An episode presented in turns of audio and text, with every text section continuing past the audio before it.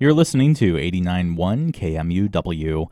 Up now on an artist's perspective, KMUW commentator Kurt Klontz looks at a little local art history. Artist Fred Wassel, born in 1904, moved to Wichita from his home in Birmingham, England around 1926.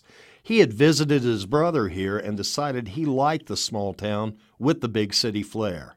In 1929, while at a party over bootlegged alcohol and cigarettes, he met his future wife, the fiery and petite black haired beauty, Irma Baer. They married in 1930.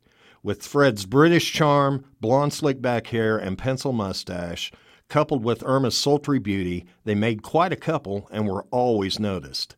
They became the hub of a new bohemian set that included artists Birger Sandzén, Black Bear Boson, Eugene Riveron, Bill and Betty Dickerson, businesswoman Olive Ann Beech, theater director Mary Jane Teall, and much later writer Michael McClure.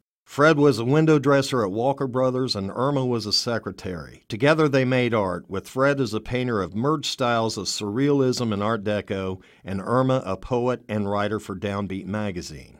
The times were electric, with local and regional artists feeding off the new creative energy. You can get a taste of this energy in a new exhibit titled Fred Wassel, Midwestern Mystic, at the Wichita Sedgwick County Historical Museum. The exhibit is small but quite lovely. Situated in a beautiful room with low lighting and a gorgeous fireplace, you get the feeling you are walking into a speakeasy. You can celebrate Mr. Wassel's work and pick up a new book on the lives of Fred and Irma entitled Fierce Ones by Nancy Glenn and Glenn Sharp while you're there. For KMUW, I'm Kurt Klontz.